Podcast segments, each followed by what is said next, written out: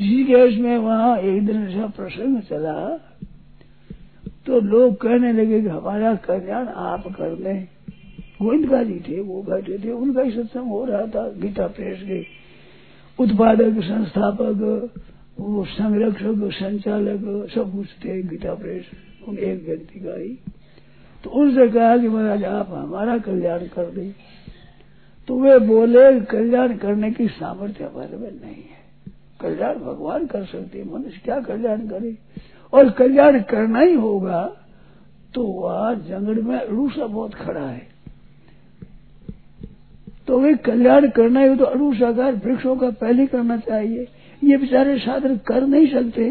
तुम लोग साधन कर सकते हो, तुम्हारी क्या चिंता है? तुम करो अपना साधन। तो पहले पहला नंबर तो इनका आएगा। वो तो जो साधन कर नहीं सकते हैं दया होती तो उन पर होनी चाहिए। आप स्वयं अपना कल्याण कर सकते हैं, उन्हीं दया की क्या बात है?